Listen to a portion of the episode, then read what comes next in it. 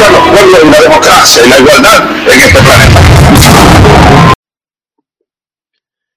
Boa tarde, ouvintes. Começa mais uma vez, ouvintes e espectadores, internautas das mídias e ondas livres da Rádio Com FM Pelotas, começando mais um Vozes do Mundo. O Vozes do Mundo, que é um projeto de extensão vinculado à Universidade Federal de Pelotas. Eu sou o professor Fábio Duval, apresentador desse programa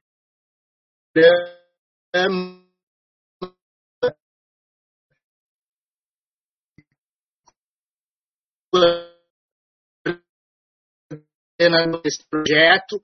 Né? E hoje nós temos. Opa, cortou um pouquinho aqui o programa. Então, né, recomeçando aqui, estamos começando mais uma vez pelas ondas e mídias livres da Rádio Com FM Pelotas, mais um Vozes do Mundo, que é um projeto de extensão vinculado à Universidade Federal de Pelotas. Eu sou o professor Fábio Duval, apresentador desse programa e coordenador desse projeto. Agradeço à Rádio Com pelo espaço gentilmente cedido para esse programa. Né? Agradeço ao Juliano Lima, que está na operação da parafernália eletrônica lá nos estúdios da Rádio Com, já que nós estamos fazendo essa transmissão de casa, né, pela internet, pela rádio né, pelas ondas livres da 104.5 Rádio Com FM. Uh, quero agradecer ao Juliano Lima, que está operando a parafernália eletrônica lá no estúdio, né, para permitir com que a gente faça esse programa aqui à distância durante esse momento pandêmico, né, que assola não só o Brasil, a cidade de Pelotas, o mundo inteiro. Né. Uh, hoje nós temos um programa especial, né, decidimos chamá-lo de Free Palestine né? é um programa Vozes do Mundo de Relações Internacionais, usamos esse termo, mas poderia ser chamado também de Palestina Livre. Né? E para falar desse tema tão caro a, a nós da Rádio Com e a nós do Vozes do Mundo, que recorrentemente abordamos o tema da Palestina aqui nos nossos programas, né? hoje nós temos dois convidados especialíssimos para falar sobre a Palestina, pelo que conhecem da Palestina, pelo que conhecem da causa da libertação palestina, né, que são Walid Rabah, uh, presidente da Federação Árabe Palestina do Brasil, e Mainara Nafi, membro da Juventude Sanaúd no Brasil, que é um movimento mundial, depois ela vai falar, né, e administradora do grupo de estudos da juventude Sanaúde no Brasil. Eu gostaria, em primeiro lugar, de agradecer os convidados e passar a palavra para eles brevemente se apresentarem, né? Uh, se quiserem adendar mais alguma coisa, né? Uh, mas ao longo das entrevistas aqui nós vamos ter, para explicar para o espectador nesse primeiro bloco, eu vou fazer uma introdução à questão do, eh, do, do conflito israelo-palestino para o público mais leigo, já que a função desse projeto de extensão é levar ao grande público conhecimento que a gente adquire na academia de uma forma palatável e acessível a esse grande público. Né? Uh, dessa forma, eu vou fazer uma introdução a, a, a, ao conflito uh, israelo-palestino, né? E vou, vou falar de uma experiência pessoal que eu tive tentando entrar na Palestina, que acabou resultando num AVC. Né? Hoje eu estou bem, graças a Deus, fiquei sem nenhuma sequela. Na época que nos conhecemos, Mainara e, e o Alid, eu ainda tinha sequelas, hoje estou inteiro. Mas eu acho importante falar sobre a experiência humana que eu tive ali, que é muito importante para falar para o público leigo, para o público em geral, o que acontece realmente na Palestina e para os palestinos que tentam é, entrar e sair da Palestina cercada por todos os lados.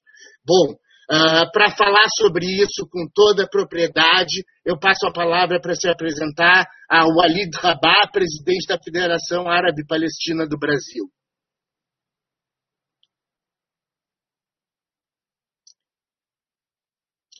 Seu microfone está desligado, Walid. Perdão. Primeiro de tudo, quero agradecer muito, muito aos, uh, a todos aqueles que administram, que gerenciam, que criaram e que dão vida à Rádio Com FM de Pelotas, a todos aqueles implicados na instituição universitária, nesse processo todo de é, informação mais crítica e democrática, bem como, evidentemente, aos é, que comandam o programa Vozes do Mundo, é, muito generosamente nos convidam para essa intervenção. Quero agradecer também imensamente a todos aqueles que estarão agora e depois também nas exibições do programa gravado, é, nos assistindo é, em vídeo ou é, é nos ouvindo apenas em áudio. É muito importante que vocês conheçam a história da Palestina. Bom, eu sou, como é, meu nome já diz aí, o Alid Rabah, eu sou presidente, atual presidente da Federação Árabe Palestina do Brasil, que é uma organização, a maior organização palestina no Brasil, uma organização geral, que representa a totalidade dos palestinos no Brasil. É, sou nascido no Brasil, é, filho de pai e mãe palestinos imigrantes de duas pequeníssimas cidades da região de Ramallah, no que é convencionado chamar atualmente de Cisjordânia. Uh, e essas duas cidadezinhas pequenas são da região de Ramallah, que é a capital, é a sede, perdão, dizendo, administrativa do atual governo palestino. É, nós sempre chamamos de sede administrativa porque capital nossa, desde sempre e para todo o sempre, se chama Jerusalém e nesse momento está ocupada.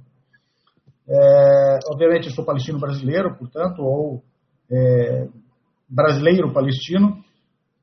Fui na gestão passada diretor de relações institucionais da Federação Árabe Palestina do Brasil, que tem 40 anos de vida é, e tem já 10 congressos realizados. Sou militante do movimento desde 84, 85 e sou oriundo por, é bom se destacar, né? Eu sou oriundo daquilo que foi o Sanaúd no passado, né? Porque eu me tornei ativista, militante, dirigente do movimento palestino a partir do momento em que tomei parte do primeiro encontro da Juventude Árabe Palestina do Brasil em 85, em Foz do Iguaçu, onde a juventude se reorganizou de novo, exatamente a partir de Foz do Iguaçu, claro que a partir do nosso décimo congresso.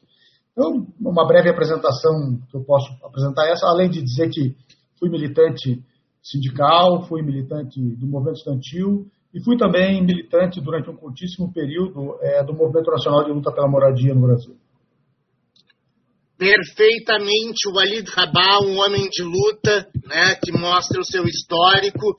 Mainara Naf, gostaria que tu te apresentasses, então, Mainara, que é membro da Juventude Sanaúde no Brasil e administradora do Centro, do Núcleo de Estudos né, do Movimento Sanaúde, da Juventude Sanaúde no Brasil. Mainara, palavra é tua para te apresentares. Muito obrigada, Fábio. É um grande prazer para a gente estar aqui hoje, falando em meu nome, em nome da Juventude Palestina Brasileira Sanaúd. É, primeiramente, agradecer por esse espaço. É sempre muito importante nós levarmos a causa ao conhecimento e ao entendimento da população brasileira. Nosso trabalho é esse, atualmente. Nós nos focamos nisso, esse é o trabalho da juventude. É, Bem, eu sou da nova geração da juventude, que se organizou agora em. reorganizou agora em 2019.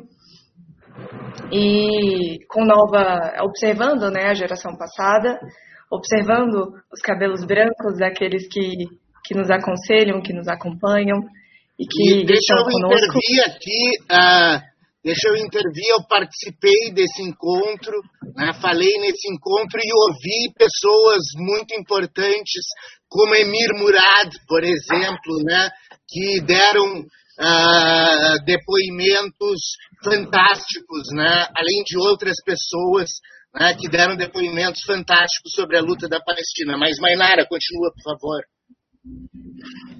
É, a juventude, Fábio, ela se fortalece a cada pessoa que nos motiva.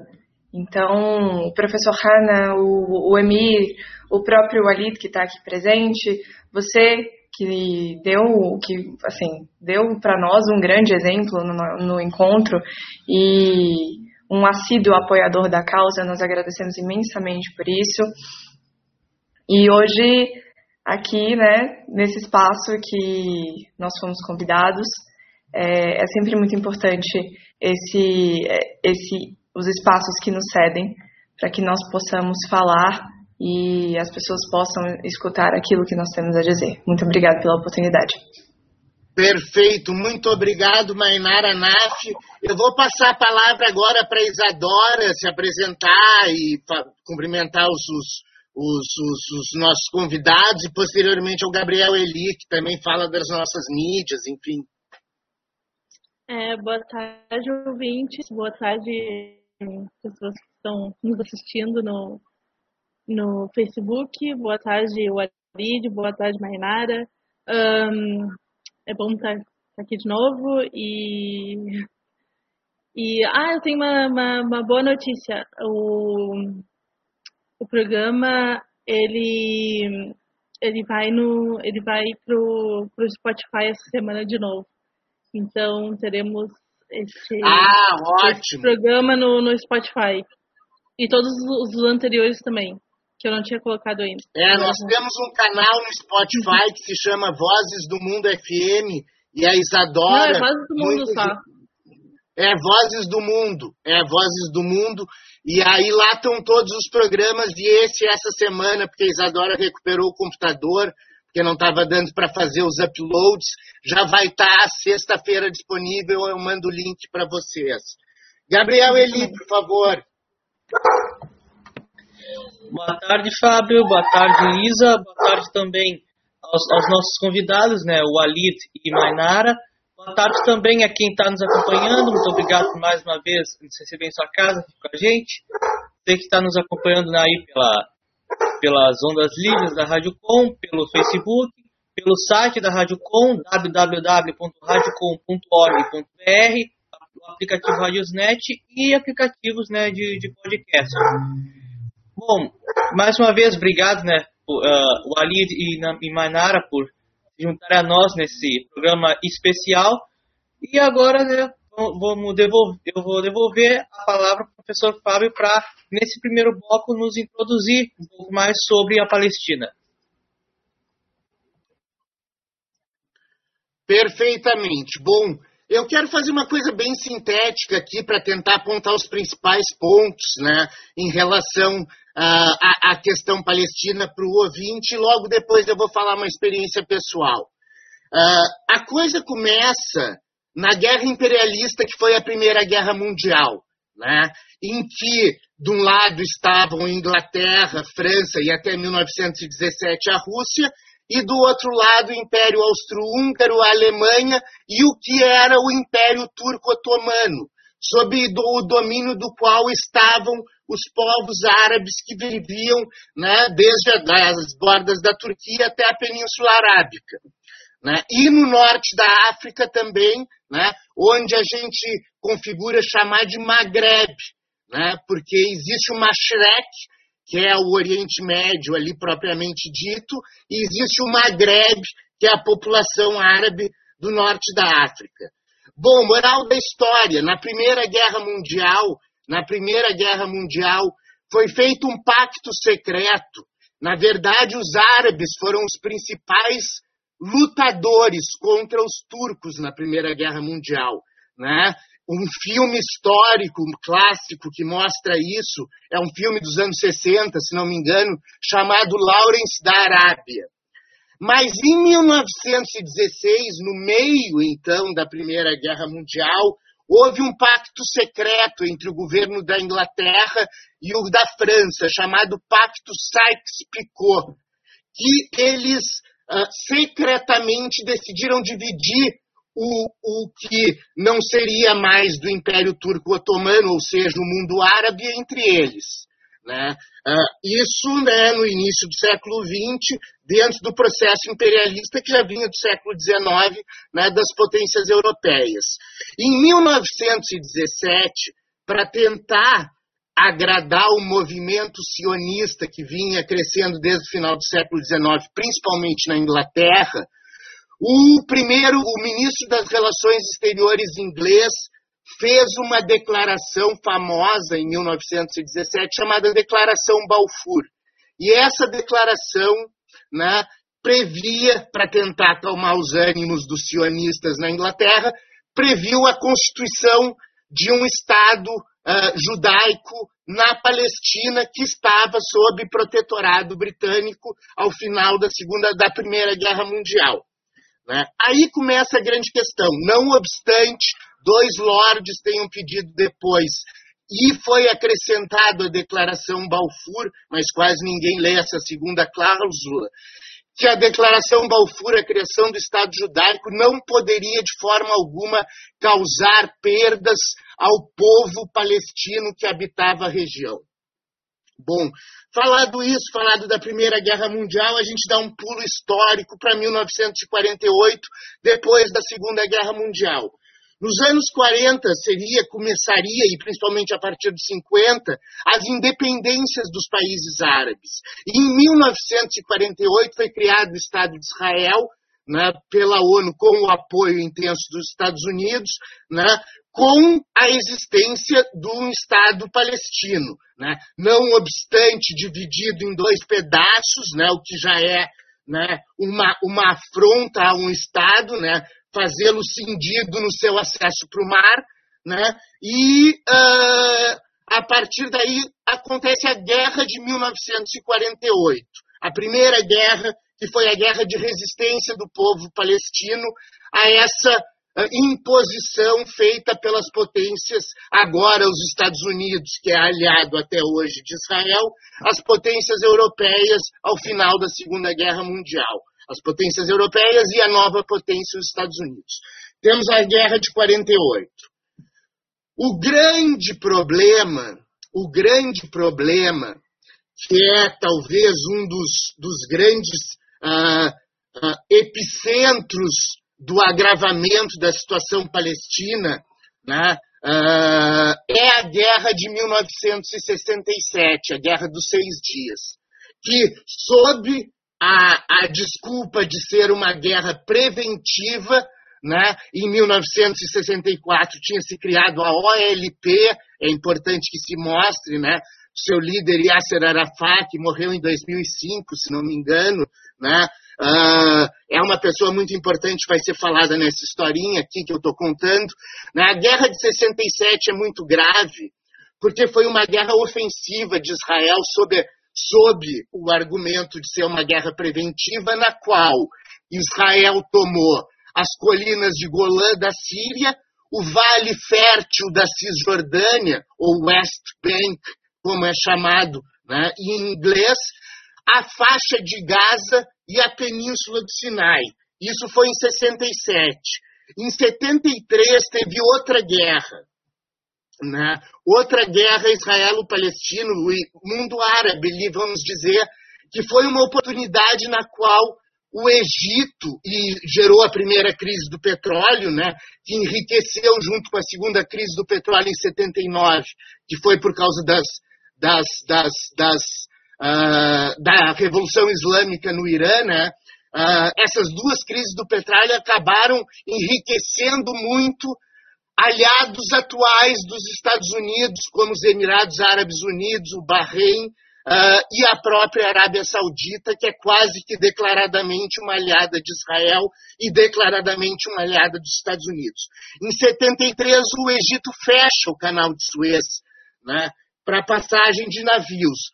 Fechar o canal de Suez significa interromper o comércio né, uh, uh, entre a Europa e a Ásia. Ou seja, todo navio que sai da China para ir para a Europa, ele vem pelo Índico, cruza, passa pelo, pelo Golfo de Aden, cruza o canal de Suez, entra no Mediterrâneo e a partir dali distribui a Europa inteira. Né?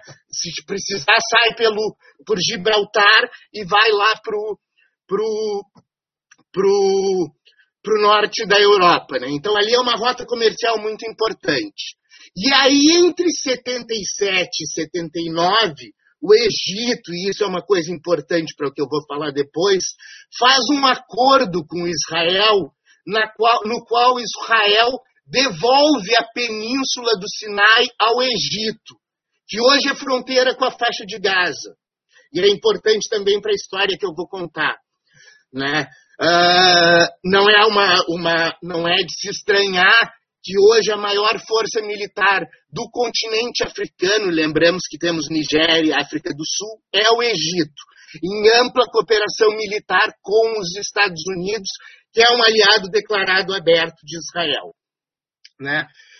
Chegamos no final dos anos 70, Uh, depois da Guerra de 67, a Organização para a Libertação da Palestina já criada, Yasser Arafat não poderia ficar na Cisjordânia, nem, uh, no, nem, no, nem em Gaza, né, principalmente. Uh, aí, se não me engano, eu tenho quase certeza absoluta, no final dos anos 70, o Yasser Arafat e vários refugiados uh, palestinos importantes né, para a luta da causa palestina e da OLP vão para o Líbano como, como exilados.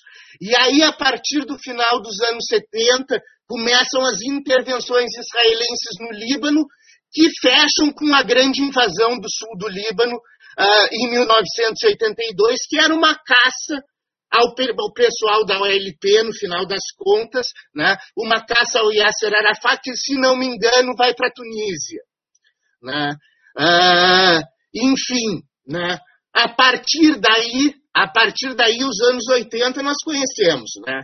Ah, quer dizer, nós, eu e o Walid, talvez, mas uh, eu tenho memória, em 1987 começa a primeira intifada, que é a revolta das pedras, o que já mostra a disparidade de poder dessa luta, né? enquanto de um lado se joga pedras, do outro se jogam mísseis. Né? Ou se mata de fome as pessoas por não deixarem passar. Né? Uh, os anos 80 vão passando, a intifada continua, uh, e ocorrem outras intifadas depois.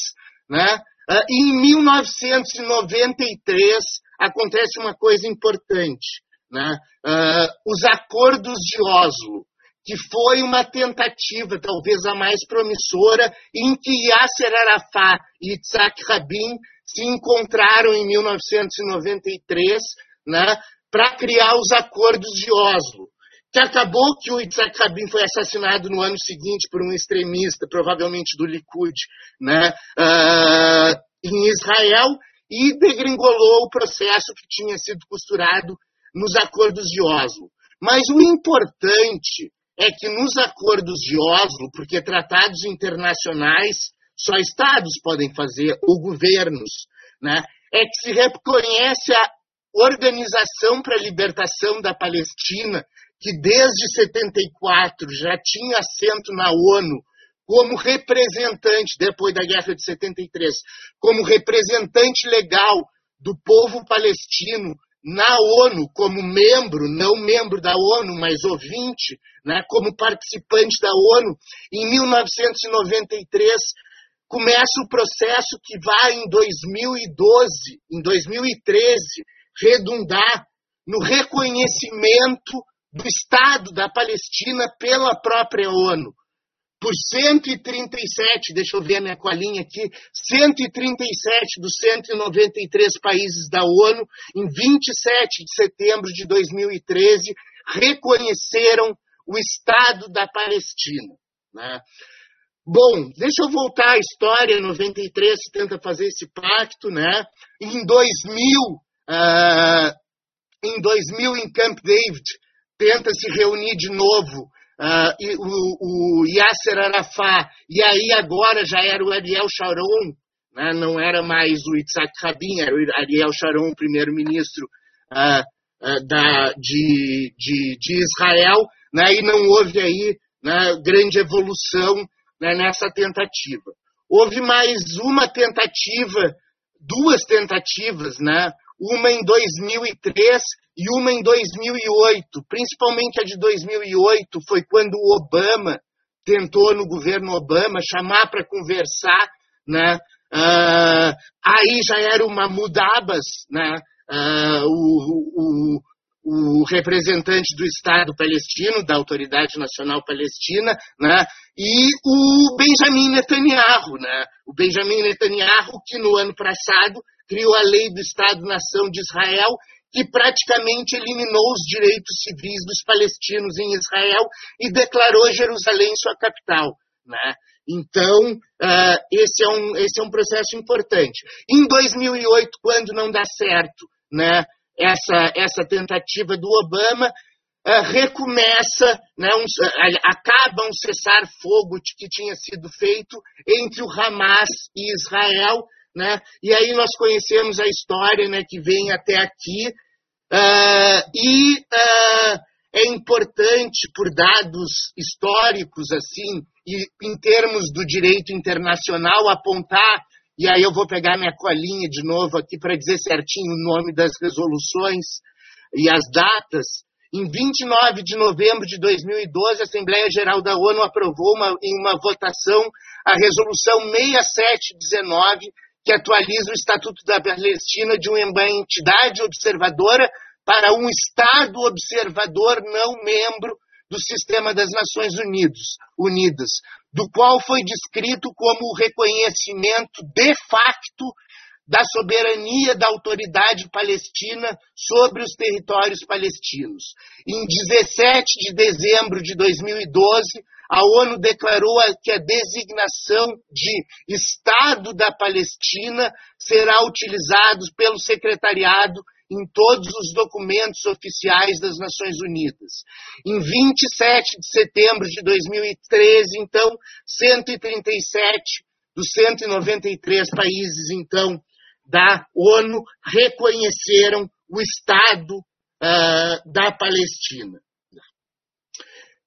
E hoje nós vivemos um momento turbulento um elemento muito turbulento para a questão palestina. Né? Houve até agora, por questões humanitárias, uma intermediação do Catar entre Israel e o Hamas para um cessar-fogo por, por, por questões humanitárias, por causa da Covid. Né?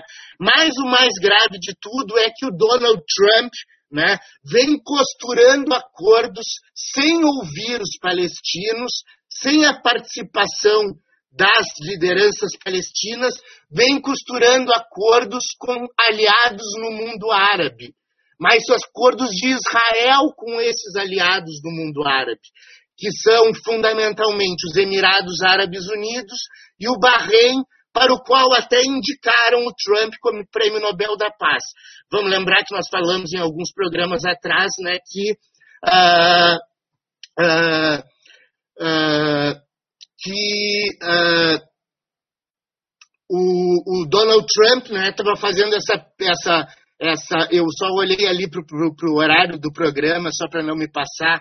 Uh, o Donald Trump vem fazendo essa política, que é uma política de minar né, uh, a, a questão a questão uh, dos, dos, possíveis apoios né, à causa palestina, me parece aí uma forma né, de como já se fez com o Egito, deixar a Palestina cada vez mais uh, insulada e, e, e alijada da sua condição reconhecida de Estado. Eu gostaria de ler uma questão, um, um ponto só antes de de nos encaminharmos para o final do primeiro bloco, eu vou falar da minha experiência pessoal em algum momento depois, né, sobre né, o sofrimento do povo palestino que eu posso ser, que eu fui testemunha ocular. Né. Uh, segundo o jornalista Pepe Escobar, que é um jornalista que eu aconselho muito, especialista em questões geopolíticas, os últimos grandes ataques de Israel à faixa de Gaza, Operação Chumbo Fundido, entre 2008 e 2009, e, sobretudo, a Operação Margem Protetora, em 2014, consistem em expulsar os palestinos de Gaza, despovoando gradativamente a zona e convertendo seus antigos residentes em refugiados. Para o jornalista, a vitória definida pelos israelenses como destruição do Hamas significa a inexistência de qualquer poder político capaz de impedir Israel de ter acesso à terra econômica prometida, entre aspas, a saber, os jazimentos de gás natural do território de Gaza. Trata-se de uma guerra energética disfarçada de limpeza ética em câmara lenta, diz Escobar. Né?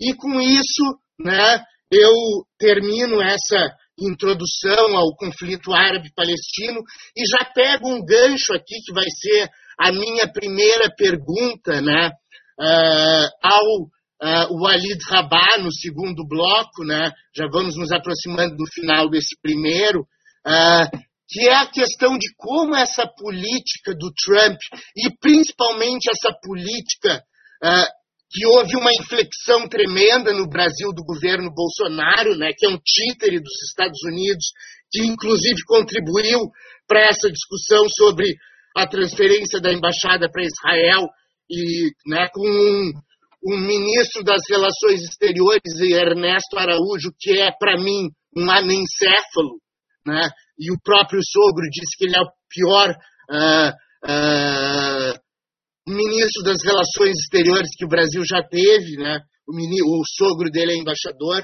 Uh, com isso, então, nós nos despedimos desse primeiro bloco, já introduzindo que começaremos o segundo falando com o Alid Rabah. Aos ouvintes da rádio, eu peço que nos acompanhem no segundo bloco e no terceiro, que teremos né, realmente pessoas que conhecem a causa palestina para falar sobre ela. Muito obrigado, aguardamos vocês no segundo bloco. Deu. Agora, pessoal da internet, eu ia falar de uma questão pessoal quando eu tentei entrar na faixa de Gaza, mas o... vamos aproveitar esse primeiro momento cultural que a gente faz nos intervalos e depois, se der tempo, eu falo do, da minha questão. Uh, Gabriel Eli, a palavra está contigo. Sim, para esse primeiro momento cultural de hoje, eu resolvi pegar um poema de Gibran Khalil Gibran. O poema é o seguinte, já que falamos né, sobre libertação da Palestina né, nesse, nesse bloco. O poema é o seguinte: És livre na luz do sol e livre ante a estrela da noite. E és livre quando não há sol, nem lua ou estrelas. Inclusive, és livre quando fechas os olhos a tudo que existe. Perfeito, Gabriel, muito obrigado. Vamos dar uma olhada aqui nas pessoas que curtiram e comentaram. Professor, uh, professor Omar, uh, Omar, que é conhecido do Walid, está mandando um alô aqui pelo Facebook, dizendo que está acompanhando o programa. Uh, professor Omar, muito obrigado, professor Omar. Nezar Baja, muito obrigado pela audiência. Temos aqui curtidas. Riat Omar também, que é membro da Juventude Sanaúd, né? Tá, uh, amou aqui o programa. Luiz Henrique Chu amou o programa. Temos curtidas aqui de Eva Santos, obrigado. Walid Rabah, que está aqui conosco. Luiz Carlos Vaz, muito obrigado. Professor Omar. Tiago Gonçalves de Andrade. Maria Luísa Vuolo, Rodrigo Ruperto, Harby Hotman. Uh, deixa eu ver no meu aqui. Uh, o meu eu, eu, eu, eu compartilhei agora. Estamos voltando então daqui a pouquinho com o segundo bloco, já está aparecendo ali a, a coisinha, coisa. Voltamos então, ouvintes, com o segundo bloco do programa Vozes do Mundo. Esse que é um projeto de extensão vinculado à Universidade Federal de Pelotas. Eu sou o professor Fábio Duval, apresentador desse programa e coordenador desse projeto. Agradeço as ondas livres da Rádio Com por nos permitir esse momento. E sem mais delongas, já vou passar a palavra para o professor, para o Walid Rabah, presidente da Federação Árabe Palestina do Brasil, para falar um pouco sobre a questão atual da Palestina diante desses ataques do governo Trump e do governo de Israel ao povo palestino por meio dessas costuras de acordos com Emirados Árabes Unidos, com Bahrein, sua aliança né, uh, com Egito e, e Arábia Saudita, enfim, né, uma, como uma forma de cercar né, cada vez mais a, a, a Palestina e principalmente uh, Walid, como isso tem servido para uma reação do povo palestino por uma reconciliação do povo palestino. Walid Rabah, presidente da Federação Árabe Palestina, a palavra é sua. Obrigado, professor Fábio. Obrigado a todos os demais mais uma vez.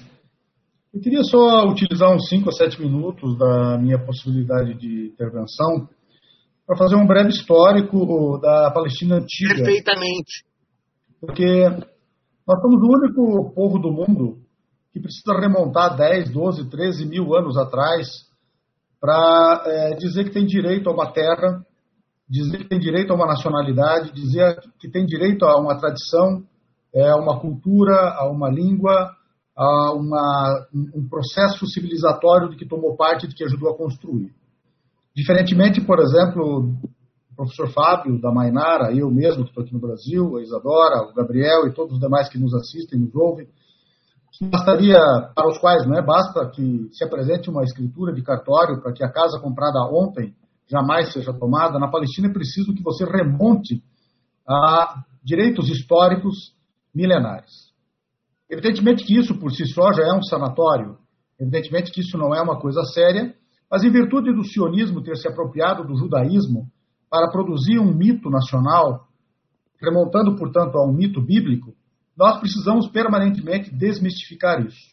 Como, graças aos céus, o sionismo é uma mentira desde os seus mitos pseudo-religiosos até as suas fraudes de 47, 48 e até os dias de hoje, nós vamos desmontar uma a uma aqui, historicamente nós também temos condições de refutar. Segundo a arqueologia moderna, eh, a cidade mais antiga do mundo é Jericó, com mais de 10 mil anos. Há quem diga que ela tem 10.700 anos, segundo a datação precisa proporcionada pela datação é, é, pelos metais, né? Pois muito bem pelo carbono, etc. Bem, é, por que, que citar Jericó é importante? Primeiro, porque ela é a cidade mais antiga do mundo. Segundo, porque ela sempre foi habitada. Detalhe muito importante, ela nunca deixou de ser habitada. Existe até hoje na Palestina com o mesmo nome. E terceiro, porque esta cidade foi fundada pelos cananeus.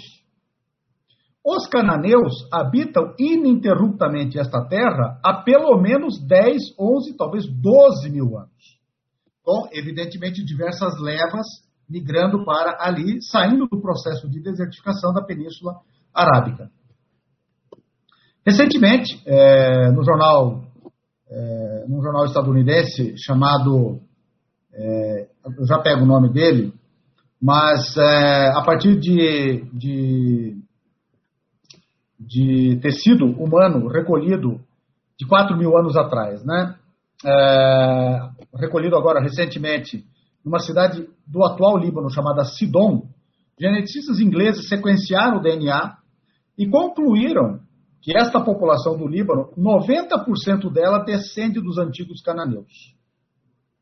Ou seja, nós, os palestinos, que somos o epicentro da chegada dos cananeus ao Vale Fértil, do chamado, do, do, do conhecido hoje como Vale do Jordão, e que dali se espalham para toda a região do chamado é, Levante, que inclui a Síria, Líbano, Jordânia e mesmo uma parte do Egito, a Palestina toda, o Iraque, essa população toda é de origem cananeia. Claro que há outras porções populacionais ali, mas o núcleo principal é cananeu. Isso quer dizer que a totalidade das cidades, e nós vamos pegar também Jerusalém. Jerusalém, é, é, segundo a arqueologia moderna, também tem 5 mil anos e foi fundada por um dos ramos dos cananeus, dos jebuseus. 5 mil anos já como cidade, é, como cidade já murada. Por que, que é importante citar Jerusalém? Primeiro, porque ela é a capital eterna da Palestina. Segundo, porque ela é, é lamentavelmente, resultado de mentiras grotescas dos sionistas. E nós precisamos desmenti-las a partir do Velho Testamento, inclusive. Por exemplo, em Juízes 1,8, que é do Velho Testamento, nós temos, a, nós temos a seguinte, a, o seguinte texto literal. Os filhos de Judá, que nós sabemos quem são, são aqueles que supostamente integram a família de Davi, e supostamente há 3 mil anos atrás, portanto, no, mínimo 2 mil anos depois dessa cidade ter sido construída pelos cananeus, teria dito Deus a eles, e daqui a pouco eu digo porque Deus e porque eu quero falar do nome Gabriel, os filhos de Judá pelejaram contra Jerusalém e a tomaram, e a feriram ao fio da espada, e a cidade puseram fogo. Isso está em Juízes 1,8. Quer dizer, nunca construíram nada, e nós vamos provar aqui mais uma vez pelo Velho Testamento, por esse Deus é, que supostamente teria sido Deus dessa, de hebreus, ou de judeus, ou de israelitas. Israelita é o termo mais correto, vou explicar também por quê. Esse Deus, Javé, Deus da guerra, Deus étnico, portanto, não é o nosso Deus único que nós conhecemos hoje, é um Deus étnico que escolhe um povo para adorá-lo, ou ele mesmo, Deus, adorar esse povo, uma inversão absolutamente absurda. Não é verdade? Diz esse Javé: E eu vos dei a terra em que não trabalhastes, e cidades que não edificastes, e habitais nelas. E comeis das vinhas e dos olivais que não plantastes. Isso está em Josué 24, 3. Bom, isso é importante, porque nós, para finalizar a história antiga rapidamente, para que nós possamos perguntar: qual é a cidade? E eu desafio aqui todos os sionistas do planeta, inclusive aqueles que ajudam a conspirar contra o Brasil aqui dentro, se dizendo brasileiros. Qual é a cidade que a história identifique, ou mesmo o Velho Testamento cite, citada por supostos hebreus, supostos israelitas? Alguém conhece? Evidentemente que não. A pergunta é retórica. Não precisa que ninguém perca tempo pesquisando. Não existe. Todas elas são cananeias ou filisteias. A menor parte é filisteia. Então nós provamos que somos os donos da terra por esse critério. Avançando rapidamente, e aí para chegar na pergunta que você me faz. Quando os sionistas, no final, é, mais para o final, mas na verdade um pouco antes já, é, nós podemos situar historicamente na segunda metade dos 1800, resolvem realizar um sonho nacional para os professantes de fé judaica europeus, eles o fazem porque estão sendo perseguidos por outros europeus na própria Europa, professantes de outros credos religiosos que não o judaísmo. Portanto, são eurojudeus, estrangeiros em relação à Palestina, e estrangeiros em relação às outras partes do mundo que pretendem colocar como possibilidade de escolha, pretenderam não, pretendem não, eles colocaram. Uganda, por exemplo, estrangeiros em relação a esses locais, é, criam para si, mas não é uma vontade criada, demandada por culpa dos palestinos, e nem por culpa da Segunda Guerra. Nós estamos falando da segunda metade de 1800, estamos falando dos pogroms, a perseguição de europeus não judeus a europeus de fé judaica. E o que, que eles dizem no final das contas, de modo bem resumido? Eles dizem na dicção que ficou famosa, atribuída a Theodor Herzl, considerado o pai do Estado judeu, da ideia de sionismo, ele diz o seguinte: nós queremos uma terra sem povo, que é a Palestina, para um povo sem terra, que seriam os judeus. Bom, os judeus são um credo religioso. E ele estava pedindo isso para europeus, que não eram um povo, porque eram alemães, eram ingleses, eram franceses, eram ucranianos, eram poloneses, de fé judaica. Mentia que eles não tinham terra. Eles tinham, sim, propriedades na Europa, tinham fortunas na Europa, tinham bancos na Europa, tinham indústrias na Europa, tinham casas na Europa, tinham fazendas na Europa. Mas isso nós não estamos nem aí. Porque nós, professor, dizemos o seguinte: se algum louco sobre a face da Terra quiser dizer para nós que é marciano e que é verde, nós não nos importamos com isso. No máximo, a psiquiatria vai tomar conta dele. Algum sanatório vai tomar conta dele. Então não nos importamos com isso. O que nos importa é dizer que a Palestina era sem povo. Vamos aos números. Em 1800, 1922, perdão, dizendo, portanto, depois da, do primeiro congresso sionista em 1897, em Basileia, Suíça, que eles escolhem a Palestina como o destinatário, a terra destinatária da realização do sonho nacional judaico, e escolheram com menos da metade dos votantes, porque tinha mais de duas opções, então mais de 50%, muito mais, optaram por todas as outras opções, e menos de 50% optaram pela Palestina. Ora, se a terra prometida se amam tanto Jerusalém, por que menos de 50% dos sionistas escolheram a Palestina? Então, esse é outro mito que nós precisamos desmontar. E o que, que nós temos aqui? Nós temos aqui que é, nossos amigos é, nossos amigos aqui é, sionistas é, ingleses, em 1922, já no primeiro censo britânico, fazem um censo e identificam quem são os palestinos. Então eles separam por religião. Ao separar por religião, eles malandramente constroem, começam a construir um etos judaico. Então, ao construir um etos judaico, eles começam a construir a ideia de judeus para a Palestina, ou de judaidade para a Palestina, de um etos nacional, vamos chamar. Mas quem são esses? São todos palestinos. 10% professam o judaísmo, aproximadamente 10%, 9%, 8% o cristianismo, e de 80% a 83% professavam o islamismo. E o que, que essa população que os britânicos identificam era nessa terra? Era uma densidade demográfica de 28,57 habitantes por quilômetro quadrado. Sabe qual era a densidade demográfica do Brasil nesse mesmo, nesse mesmo ano? 3,75. E a da China, que já era o país mais populoso do mundo, aproximadamente 36. Então nós desmontamos esse mito também. Eles dizem que a Palestina era um deserto. A Palestina tem aproximadamente de 800, de 700 a 900 milímetros ano de precipitação pluviométrica. O deserto oscila de perto de zero, mais ou menos 50 a 200, o semiárido de 200 a 400. Só para vocês terem uma ideia, o Brasil tem 11% de terra semiárida. Nós estamos bem acima do semiárido, portanto não era também uma terra desértica. Vamos agora para o momento atual. Desmontamos isso tudo.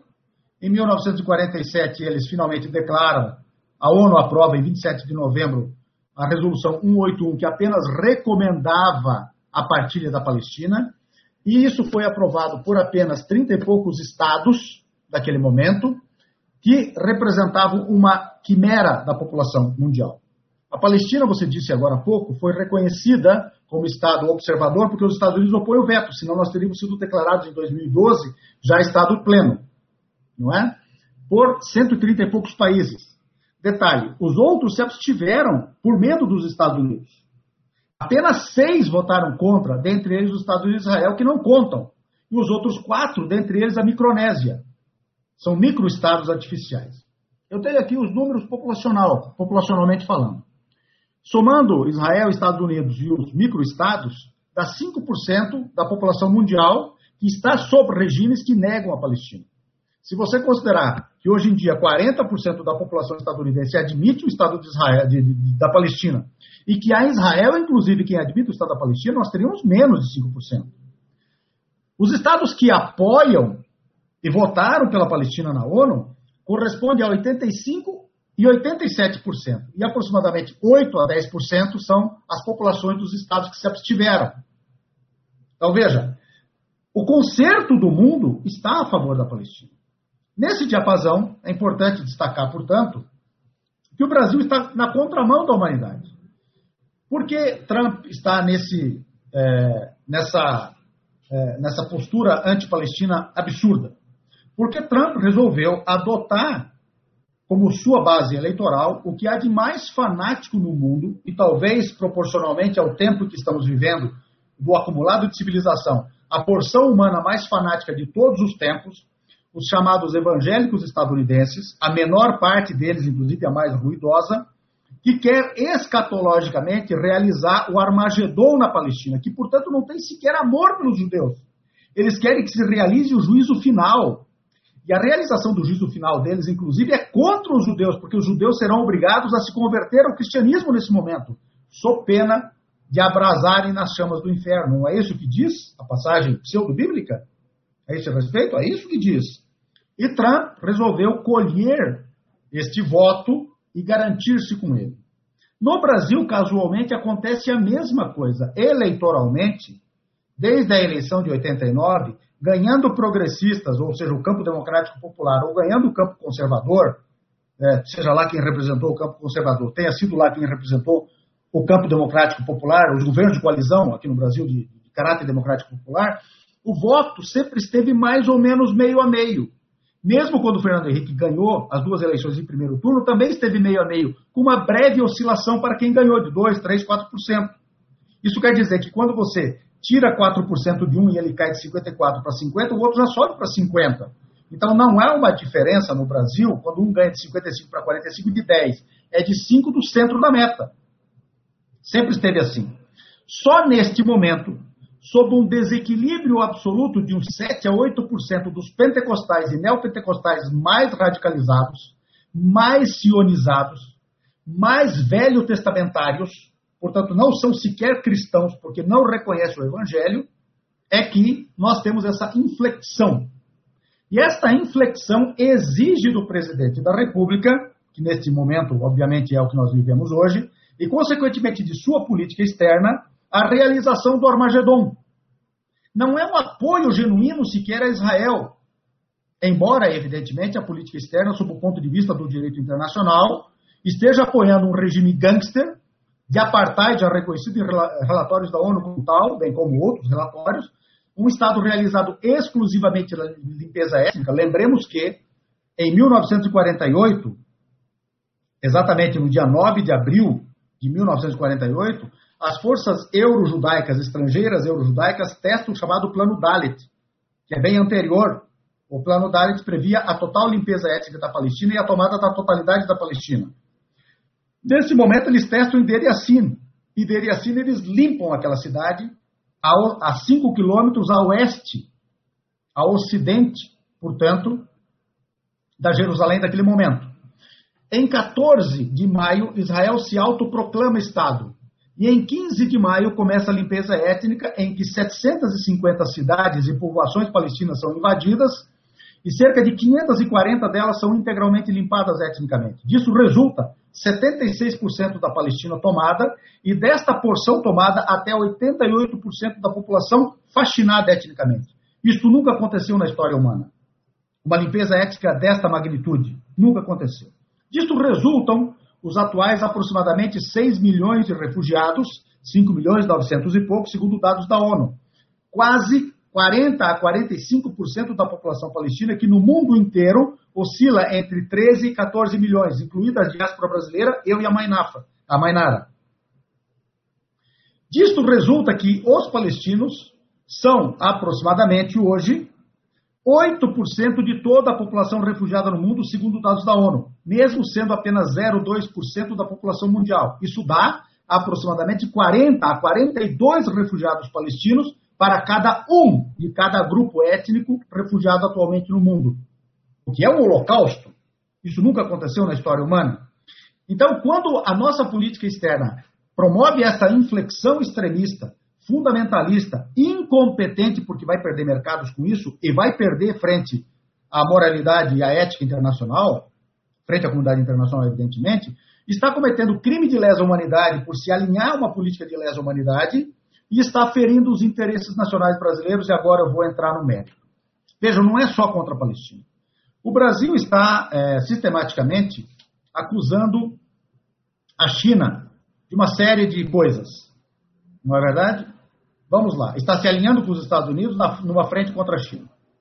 O Brasil, em números oficiais do governo federal, até agosto deste ano, exportou aliás, teve superávit na balança comercial de 36,3 bilhões de dólares dos aproximadamente 134, 136 que exportou. Tá? 138. Exportou 138 e teve 36,3 de superávit. 25,6 bilhões de dólares desse superávit são correspondentes às exportações nossas para a China, ou seja, 70,4% das, do superávit da balança comercial brasileira é para a China. Entretanto, o Brasil chuta quem? A China. Isto é ou não é uma política de traição nacional? É. A pergunta é retórica. Com os Estados Unidos, que o Brasil hoje se ajoelha e se tornou praticamente uma repartição do Departamento de Estado, a política externa brasileira hoje é comandada por algum office boy do Departamento de Estado estadunidense. Steve Bannon. Mas, não, alguém abaixo do Steve Bannon, bem abaixo, um office boy mesmo. Um office boy. Ah, nós temos com os Estados Unidos, até agosto deste ano, 3 bilhões de déficit. Para vocês terem uma ideia, só com os países árabes, nesses oito meses, nós temos 5 bilhões de superávit. Quando somamos Irã e Turquia, daí os dois países mais importantes do Oriente Médio também, importantes do Oriente Médio, nós temos 7 bilhões de dólares de superávit. Sabe quanto nós temos com Israel até agosto? 350 milhões de déficit. E sabe quanto que nós acumulamos nos últimos três anos, em média ano? Um bi de déficit com Israel. E veja um detalhe: o Oriente Médio, só os países árabes, perdão, os, os países integrantes da Liga Árabe, tem 14 milhões de quilômetros quadrados de território contíguo, com aproximadamente 420 milhões de habitantes. Isso corresponde a 700 vezes o território de Israel, as terras roubadas por Israel, evidentemente, e 55% populacionalmente. Isso quer dizer que nós temos capacidade de decuplicar o nosso comércio com esse mundo árabe que nós estamos chutando. E sem contar que eu não estou falando do mundo islâmico, que é de 1,5 a 1,7 bilhão de pessoas e que estão contrariamente aos eventos que estão sendo patrocinados pelos Estados Unidos para a Palestina. Então, nesse cenário, respondendo bem a tua pergunta, e aqui eu quero encerrar, nós temos hoje não uma política externa, nós temos um sanatório externo. O Itamaraty não é mais Itamaraty, é Itamaratram. E o nosso ministro Araújo não é Araújo, é Araúza, talvez. Lamentavelmente, nós temos, enquanto Federação Árabe Palestina do Brasil, temos que ser patriotas no Brasil e denunciar este equívoco na política externa brasileira, recuperar a política externa brasileira de desde Rio Branco até os dias de hoje, que, grosso modo, mesmo durante os governos do regime militar, mesmo durante o Fernando Henrique, mesmo durante o Sarney e o curto período do Collor com, com a sua política externa, mesmo durante o período Lula, é, tudo que você possa imaginar. Teve uma política externa de construção da identidade nacional, uma política de soberania nacional e de defesa dos interesses nacionais brasileiros, não estrangeiros. Só houve um momento na história parecido com esse. E eu finalizo aqui. 1947, com o governo Dutra, e guarde esse nome um sujeito chamado Oscar Fernandes, arqui-reacionário, que obrigaram Oswaldo Aranha a votar pela partilha da Palestina na Assembleia Geral das Nações Unidas. Oswaldo Aranha era contra a partilha da Palestina. É Muito bem, muito bem, muito bem, concordo plenamente com todas as palavras, Walid, principalmente em relação ao governo brasileiro e a subserviência aos Estados Unidos, ao quanto perdemos com tudo isso. E aí eu já te emendo mais uma pergunta antes da gente fechar esse bloco, temos dois minutos e meio, sobre a reação coletiva palestina, essa reconciliação palestina para lidar com essa situação professor Fábio, todos os demais. E a Mainara, jovem, eu estou muito feliz de estar com ela ao meu lado aqui. É, nós, palestinos, inclusive os da diáspora, nós da FEPAL, temos vários documentos condenando essa divisão na Palestina e defendendo a unidade palestina. Frente a esses acontecimentos, e tem acontecimentos que estão acontecendo aí que meramente reproduzem o que já vinha acontecendo. Falar em normalização, por exemplo, de petromonarquias, que estão entre as que mais ofendem os direitos humanos na história humana, de normalização com um país gangster, para nós não faz muita diferença isso. Ah, eles selaram a paz com Israel. Não, eles não, não estão ocupados por Israel. Eles nunca tiveram guerra contra Israel. Eles não têm nenhuma população submetida aos crimes de Israel. Quem tem somos nós, a população do Líbano, a Síria e aqueles limítrofes que sofrem. E nós é que vamos empreender a luta pela Palestina. Então, nós defendemos que o processo de unidade palestina e construção de um governo de unidade palestina, iniciado no início de setembro, prossiga e, graças ao céu, tem tido sucesso. E as três comissões, uma delas para unificar a luta popular e pacífica, está funcionando. A outra comissão de notáveis para construir um programa comum para essa unidade. E o outro que está coordenando o processo eleitoral estão funcionando. Agora, recentemente, é, Hamas e Al-Fatah, as duas principais organizações palestinas é, do ponto de vista é, de, de, aceitação popular. Na Palestina, é, em Istambul, selaram um acordo para as eleições legislativas, que devem acontecer em alguns meses. Depois disso, uma eleição presidencial. E depois a eleição para o Conselho Nacional Palestino, que é a máxima instância palestina, que é, é, é o parlamento da ULP ou o parlamento no exílio, como alguns dizem. no qual estão representadas inclusive as diásporas. Nós aqui no Brasil teremos direito a eleger conselheiros ao Conselho Nacional Palestino. Essa é a máxima instância. Ela está superior ao governo da Palestina. Ela está superior ao, executivo da OLP, a Organização para a Libertação da Palestina. Isso tudo nos agrada, nós apostamos nisso e pedimos que todos os palestinos da diáspora, inclusive dessa brasileira, apostem nisso. Nos desarmemos, desarmemos nossos espíritos, não é hora de muita confusão, é hora de unidade frente ao inimigo comum, que não é só inimigo da Palestina, é inimigo da raça humana, o sionismo. Perfeitamente, muita gratidão, Alid Rabá, por todas essas colocações.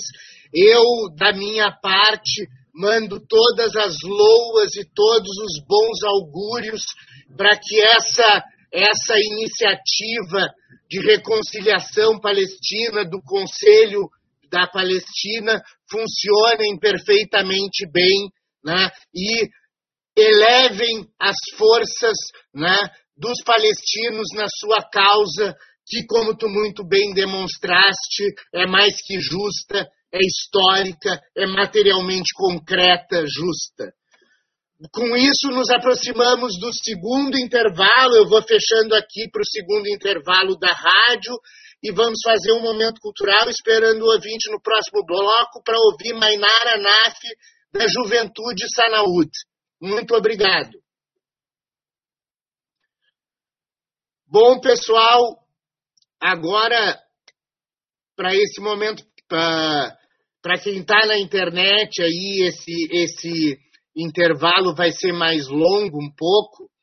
Uh, eu vou ler um poema da Poesia Palestina de Combate.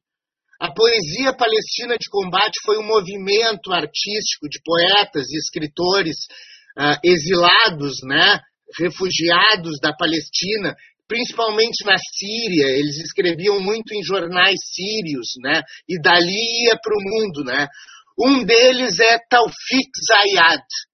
E eu vou ler um poema de Taufik Zayad chamado Mil Sóis no Meu Sangue. Me tiraram a água, o azeite, o sal do meu pão, o gosto de aprender, o mar e os raios de sol e um amigo que se foi há 20 anos e ainda quero abraçar. Me tiraram tudo. A porta de casa, as flores da varanda, mas não me tiraram o coração e a consciência e a voz. Me prenderam, mas meu orgulho é mais forte que a soberba deles. Meu sangue rebate com mil sóis a escuridão, enquanto escalo sete céus pelo amor que sinto por vocês, povo de brutais tragédias. Sou um filho, estou em sua espinha dorsal como um coração, como uma consciência, como uma voz. Nossa mão é firme, bem firme, e a mão do opressor, por mais firme que seja, treme. Esse foi Taufik Zayad, da poesia palestina de combate, uh, Mil Sóis. Uh, e esse movimento continuou, né, aproveitando aqui o intervalo para explicar para o internauta, continuou. Tem um livro que foi patrocinado, inclusive, inclusive pela FEPAL, se não me engano, que eu tenho uma cópia nos anos 80, que se chama Poesia Palestina de Combate.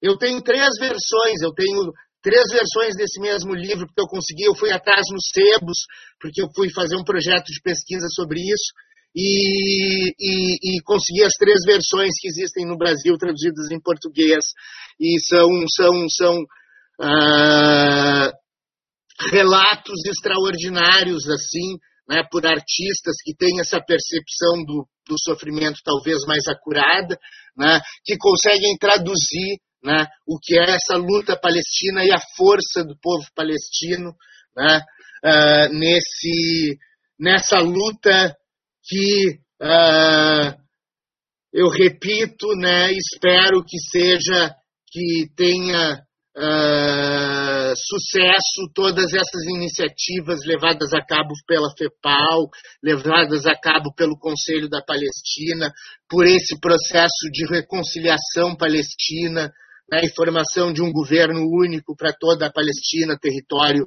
né? Uh, como o ouvinte sabe que é um território descontínuo, né? Então o que isso que gera isso um território descontínuo gera problemas, né? Porque a própria administração do território descontínuo já é um problema, né?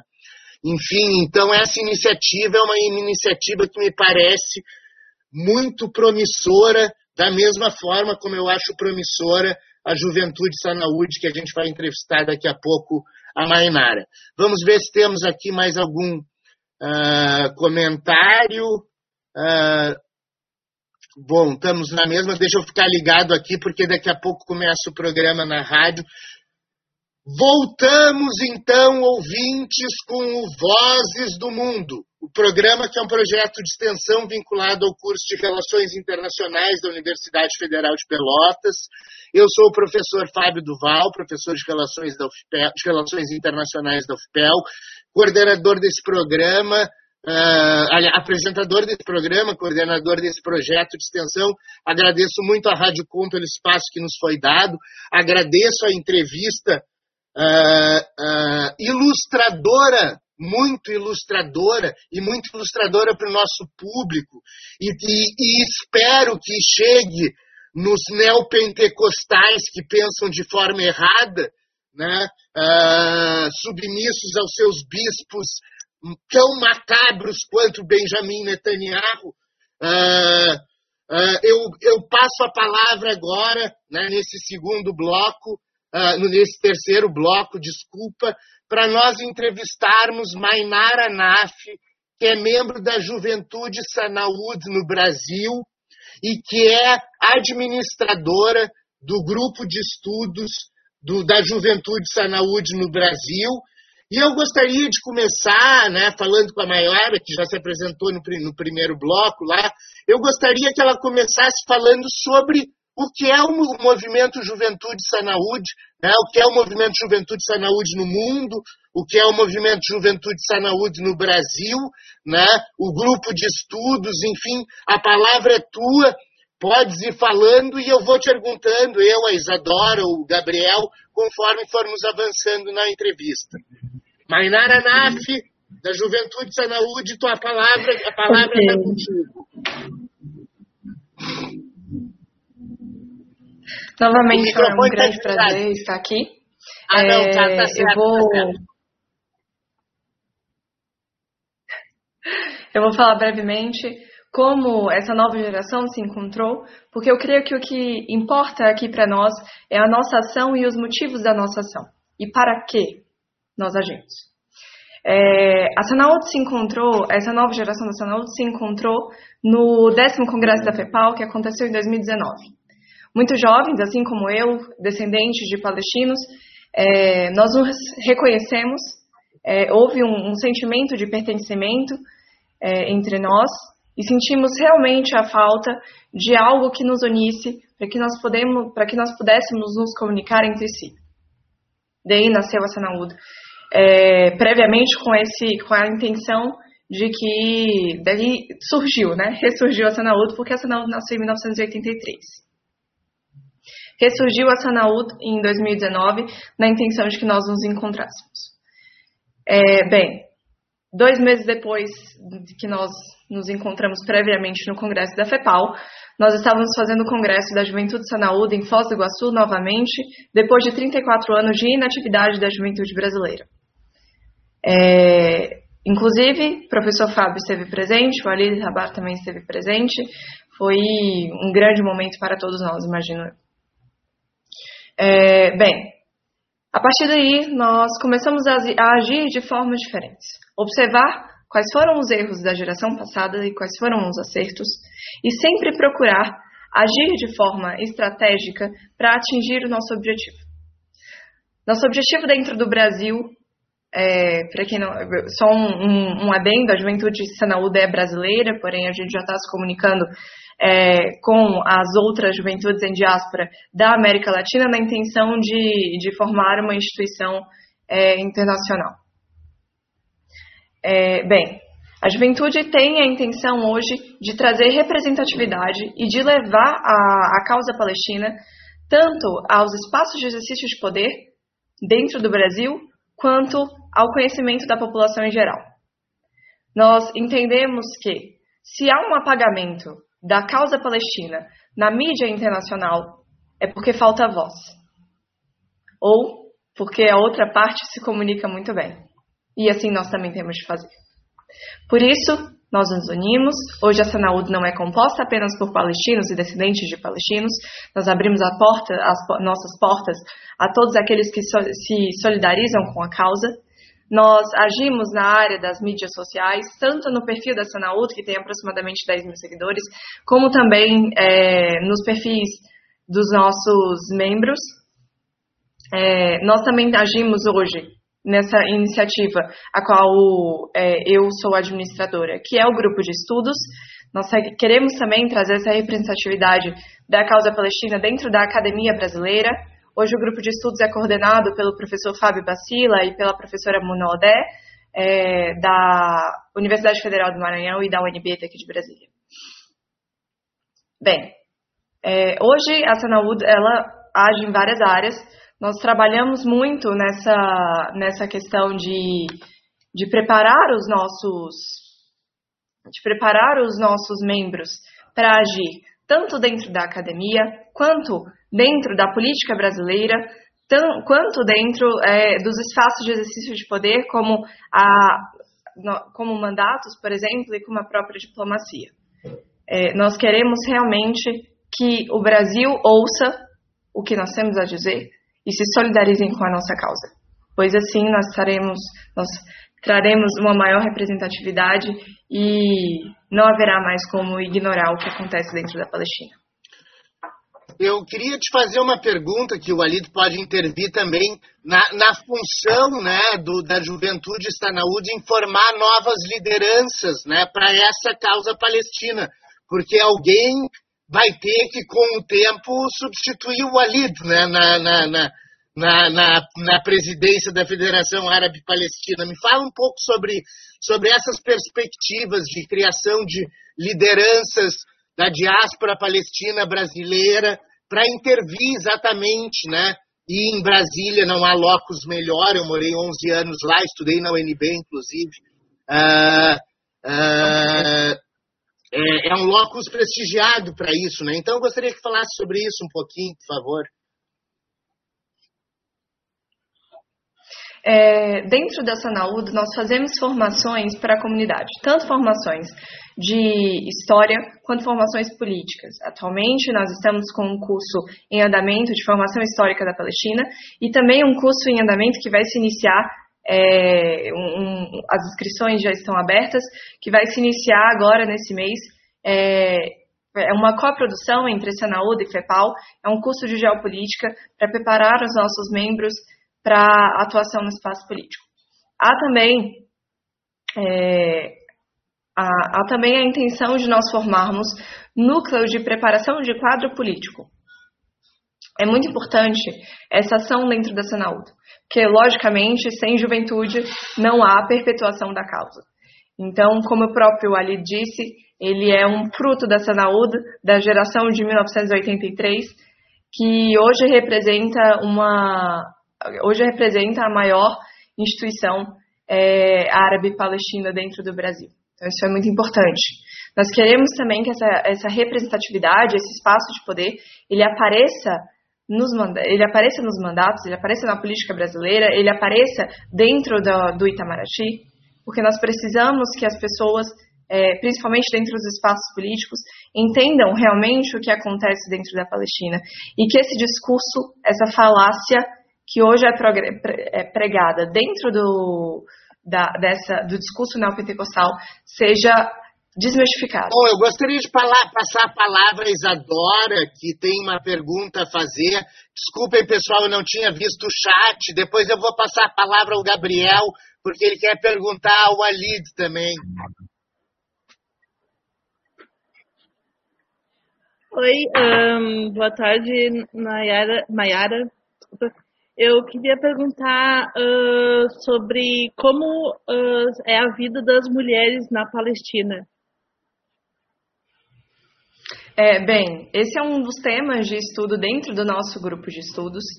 é, nós estudamos é, principalmente na intenção de, de tentar retirar essa imagem de demonificação, primeiramente, da religião, segundamente, dos povos árabes, esse, por esse argumento de opressão das mulheres, por esse é, é, argumento de, de que é um, um, um local é, que tende para o regresso, é, dentro da Palestina.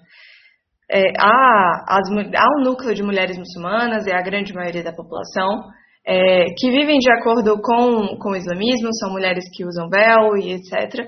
Porém, há aqui já uma questão de desmistificação da própria religião, não da, da, da nacionalidade em si. É, não, não essa, esse elemento de cultura opressora da mulher não se mistura com religião. São coisas extremamente diferentes. Então, dizer que uma mulher, que uma mulher muçulmana é oprimida diretamente porque é muçulmana é uma fala totalmente errônea, porque uma coisa não leva a outra. É simplesmente um elemento cultural. Como em todos os países também existe. É, hoje, dentro do quadro político da, do, da Palestina, nós temos mais mulheres em ministérios do que no Brasil. Então, há essa intenção da, de representatividade das mulheres, tanto dentro dos movimentos em diáspora, aqui, em, aqui no Brasil, por exemplo, nós temos cotas para mulheres dentro das coordenações, é, dentro da Sanaúd isso não é necessário, porque a, a, grande maioria, a esmagadora maioria são mulheres.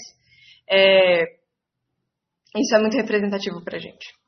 Dentro da Palestina já há essa, essa desmistificação né, dessa cultura opressora dessa cultura machista. Então, dentro dos hoje dentro do, da imagem é, política há mulheres, hoje dentro da imagem ativista há mulheres e jovens também. E é, é muito importante que a gente fale sobre isso para realmente tirar essa imagem de um local que tende para o regresso.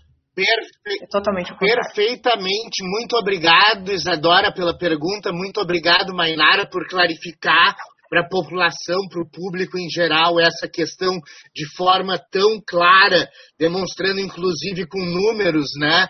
E aí eu passo para o Gabriel Eli, que queria perguntar para o Walid. É, duas coisas para falar. Antes da pergunta. Primeiro, é, gostaria de mandar aqui um salve aqui para alguém que está nos ouvindo pela primeira vez. Nós ouvindo não só o programa, mas a Rádio Com. A Marilene Galdino Camilo. Ela diz: é a primeira vez que estou ouvindo essa emissora e estou encantada. Muito obrigada por essa aula de história e forma de luta pela Palestina. Aí um salve aí para Marilene que está nos ouvindo direto de Toledo, no Paraná. Agora, minha pergunta para o Alid era o seguinte, que disse que ele, ele iria falar um pouco mais sobre a origem do meu nome. Eu fiquei curioso para saber.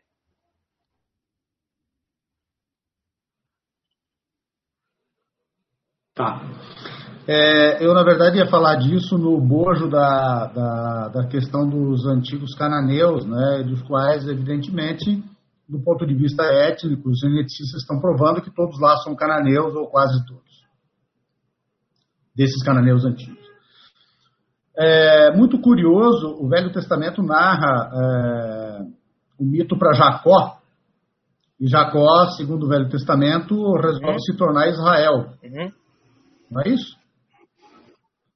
Então, certo. Por que, que ele se torna Israel? Quando ele toma contato com a cultura cananeia ultra sofisticada e com uma visão é, litúrgica, vamos assim chamar, uma visão de construção de uma de uma ideia de Deus tão avançada, ele sucumbe e se entrega ao Deus cananeu. Quem era o Deus cananeu? O Deus El, ou Il. Em árabe nós pronunciamos Il, e no aramaico também Il. Aramaico, a língua de Cristo. Não é? Então, o teu nome, por exemplo, no árabe seria Dibraim. É. Certo? Nós pronunciamos El. Então, Deus El, ou Deus Il, de uma cidade, inclusive, que existia e segue existindo, chamada Bet-Il, a casa ou o templo do deus Il, diz respeito ao deus cananeu. Teu nome, por exemplo, é, é, é relativo ao deus, a esse deus, o deus, é, deus Il, né, o deus El. No caso do Israel, por exemplo, é, significa mais ou menos é, da família do deus Ir. Mais ou menos isso. Tem várias formulações, eu aceito mais aquele. Então ele sucumbe, se entrega e muda de nome. Então veja, até nisso diz respeito ao deus é, cananeu. No caso do teu nome, por exemplo, que tem uma, um significado aproximado né, de um homem de Deus, é, uma espécie de homem que seria um homem é, importante para Deus, um homem, aquele homem forte de Deus ou coisa parecida, também deriva deste Deus cananeu, Il. Então, todas as terminações de nomes El, Il, que marotamente são traduzidas como nomes hebraicos, são nomes cananeus. É preciso reestruturar a história. O sionismo se serve da mentira histórica, por isso, para nós, é fundamental restaurar a história. É, isso, esse é um crime contra a humanidade mentir historicamente sobre o nascimento da deisidade, a evolução da deisidade naquela região, ao ponto de nós evoluirmos para a ideia de Deus único. Este Deus único, generoso, que não tem nada a ver com o Deus da guerra hebreu, é o Deus cananeu que faz evoluir. Toda essa construção né, é uma construção daquela região a partir disso. Então, é fundamental restaurar isso, porque nós estamos falando de aproximadamente entre cristãos e muçulmanos, inclusive aqueles que estão nas igrejas pentecostais e neopentecostais, que estão sendo enganados pelos novos vendilhões do templo, precisam também conhecer a verdade, porque verdadeiramente a verdade vos libertará, mas não da palavra dos vendilhões do templo. Não haverá verdade da boca dos vendilhões do templo. Nós temos essa responsabilidade, porque as pessoas têm direito a Deus como Deus, não como negócio, não como farsa, não como atestado para o genocídio. Deus não pode servir para essas coisas. E nós temos a responsabilidade, o dever ético e moral e humano de libertar as pessoas desse fanatismo, dessa loucura toda. Não é verdade? As pessoas não querem defender limpeza étnica. Então, estou te explicando já, acho que fui bem né, nessa explicação. Eu queria também Foi falar, completar. Hã? Vai lá, vai lá. Eu queria completar, Mainara, é, a juventude tomou uma iniciativa muito bacana de fazer um curso de quatro módulos sobre a história da Palestina, é? desde a história antiga até os dias atuais. E nós, é, a juventude está promovendo conosco, nós estamos muito felizes com isso, um curso de geopolítica nós convidaremos todos vocês, evidentemente, ele é aberto, tá? Esse curso de geopolítica ele vai ser ministrado pelo professor é, Bruno Beaclini, que tem descendência libanesa. Ele é cientista político, é doutor nessa área, tem formação em jornalismo também e tem sido parceiro da FEPAL em algumas realizações. E o curso vai ser o seguinte: ele vai ter um módulo, primeiro módulo, né, que começa no dia 21 esse curso. Então, dia 21 desse mês, o primeiro módulo será da Primeira Guerra Mundial, a ANACPA, a autoproclamação do Estado de Israel e a limpeza étnica do povo palestino. Daí, é, o segundo módulo, que será ministrado no dia 28, será, é, terá por título da Nakba aos Acordos de Oslo. E depois, o terceiro módulo, que será ministrado no dia 4 de novembro do mês que vem, será o mundo árabe pós-Oslo até o acordo do século e a normalização com a ocupação. Então, será um curso de geopolítica, porque nós temos dito que é muito difícil compreender a totalidade do que acontece sem compreender geopolítica. Por exemplo, você não vai compreender o que está acontecendo no chamado Alto Karabakh, essa luta entre armênios e azeres hoje no Azerbaijão, né?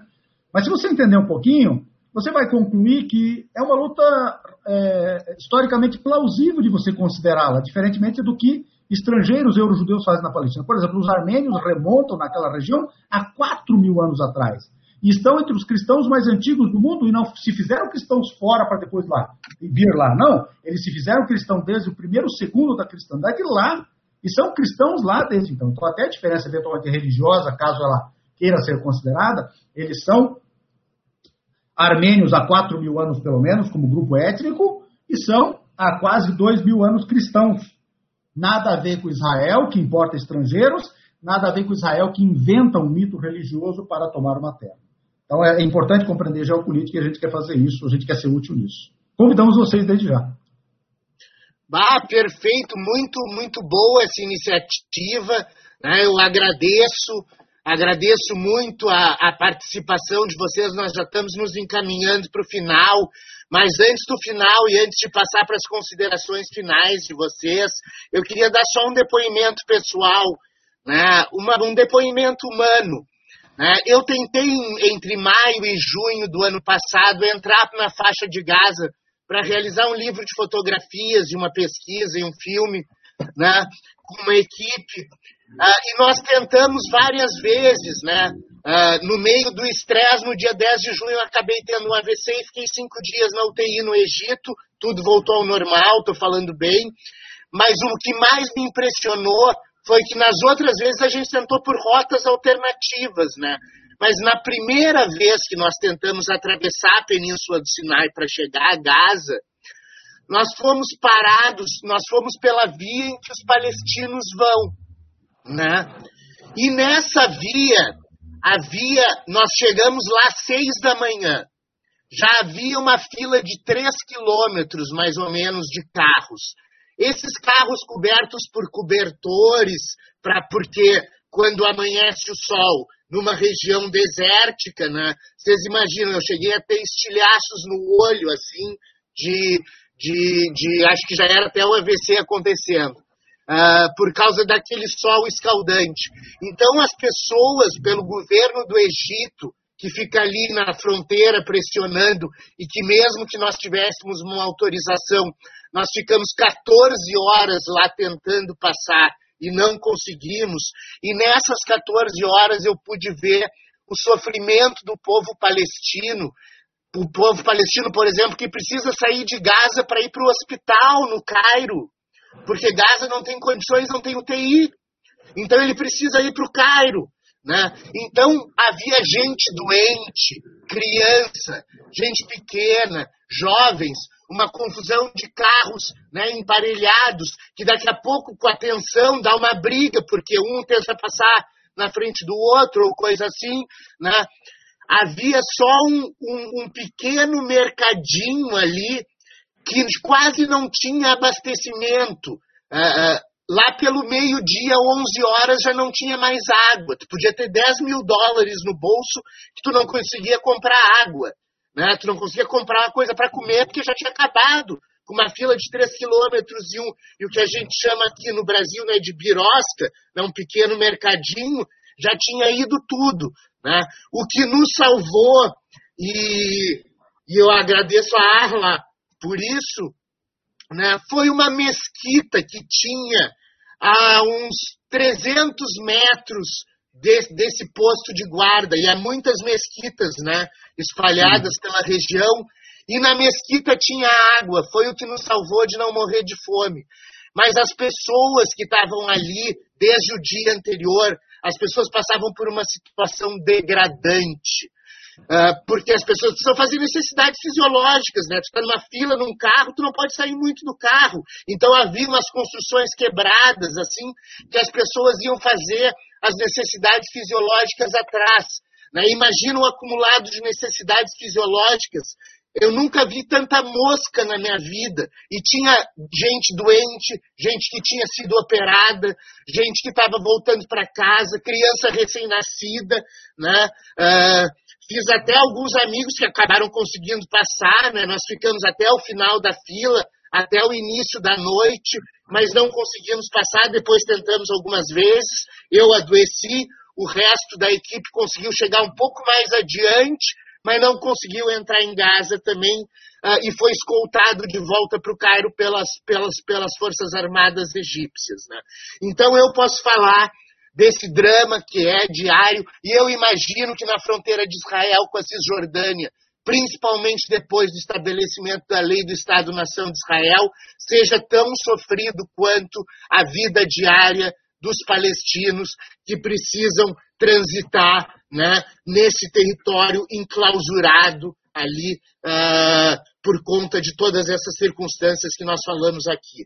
Com isso, eu passo a palavra para o Alid Rabah para fazer suas últimas considerações e despedir do público. Logo depois farei a mesma coisa com Mainara Naf.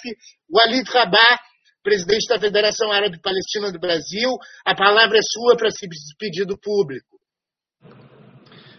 Bom, as minhas palavras finais, ela tem que ser necessariamente agradecimento, é uma felicidade a gente tomar parte de, dessas iniciativas que têm o, de, o, o desejo de esclarecer sobre a Palestina é, e dizer que é muito importante esclarecer sobre a Palestina, não só porque o povo palestino vive que vive, mas por dois motivos essenciais. Primeiro, que grande parte da nossa espiritualidade, da nossa forma de ser no mundo, nasce na Palestina, é forjada na Palestina, como eu expliquei de um modo bem resumido. E segundo, por, um outro, por uma outra razão atual, muito atual. Se tudo aquilo que está acontecendo na Palestina hoje prosperar, quer dizer que será possível pela primeira vez na história humana e integrar o direito internacional a construção de um Estado nacional exclusivamente por estrangeiros, varrendo etnicamente uma população originária milenar. Será possível um regime de supremacismo racial com base religiosa se constituir, um Estado de apartheid se constituir, um Estado que se constrói territorialmente à base da conquista pela violência e pela guerra. Um Estado que, inclusive, se nega a, toda, a, a, a obedecer a todas as, as, resoluções da ONU para a Palestina. Quer dizer, será possível ter Estados do mundo que impunemente desobedeçam à comunidade internacional e ao ordenamento jurídico e às resoluções. Será possível que um país se realize e seja respeitado e não sofra nenhum tipo de sanção, é, ofendendo a totalidade dos direitos humanos. Será possível, finalmente, pela primeira vez na história humana, que um microestado não se submeta ao direito internacional e sua realização subverta o direito internacional. Portanto, ou acaba o regime de apartheid na Palestina, ou acaba o regime sionista na Palestina, como acabou o nazismo e como acabou o apartheid na África do Sul, ou acaba o direito internacional. Por essa razão é muito importante discutir a Palestina. E nunca se esqueçam, em 1933, a Federação Sionista da Alemanha foi o primeiro movimento humano a, em 1903, reconhecer e apoiar o nazismo, inclusive selando um acordo com o Partido Nazista para que eles favorecessem a imigração judaica de alemães judeus para a Palestina. E eu trago aqui a prova. Essa aqui é uma moeda comemorativa da ida em 1944 de von Mildelstein, enviado do Partido Nazista. À volta dele à Alemanha, publicou-se esta moeda comemorativa. Deste lado temos a estrela de Davi e deste lado temos a suástica. Do lado da estrela de Davi está escrito o seguinte: um nazista viaja à Palestina. Do outro lado, onde está a suástica, está escrito e conta sobre isso em Angriff, o jornal alemão que apoiava o nazismo. Então não é à toa que nós dizemos que o que se passa na Palestina é um modelo nazista. Era isso que eu queria dizer para vocês, espero ter sido útil. Muito obrigado. Perfeitamente, muito obrigado, Walid, muito obrigado pela entrevista. Mainara, tuas palavras finais.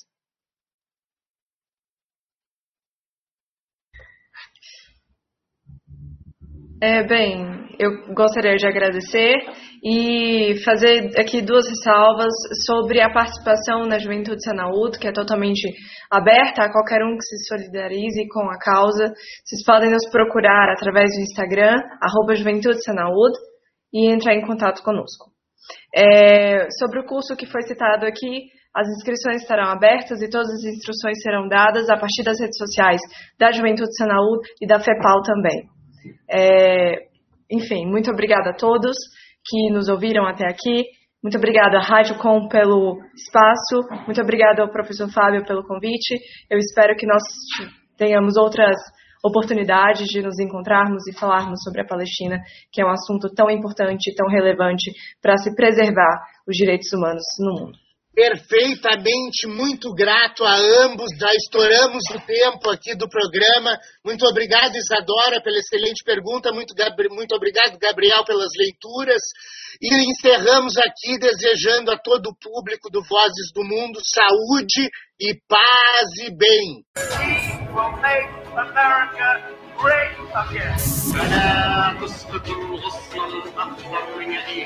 Abajo la dictadura imperial y que vivan los pueblos y la democracia y la igualdad en este planeta.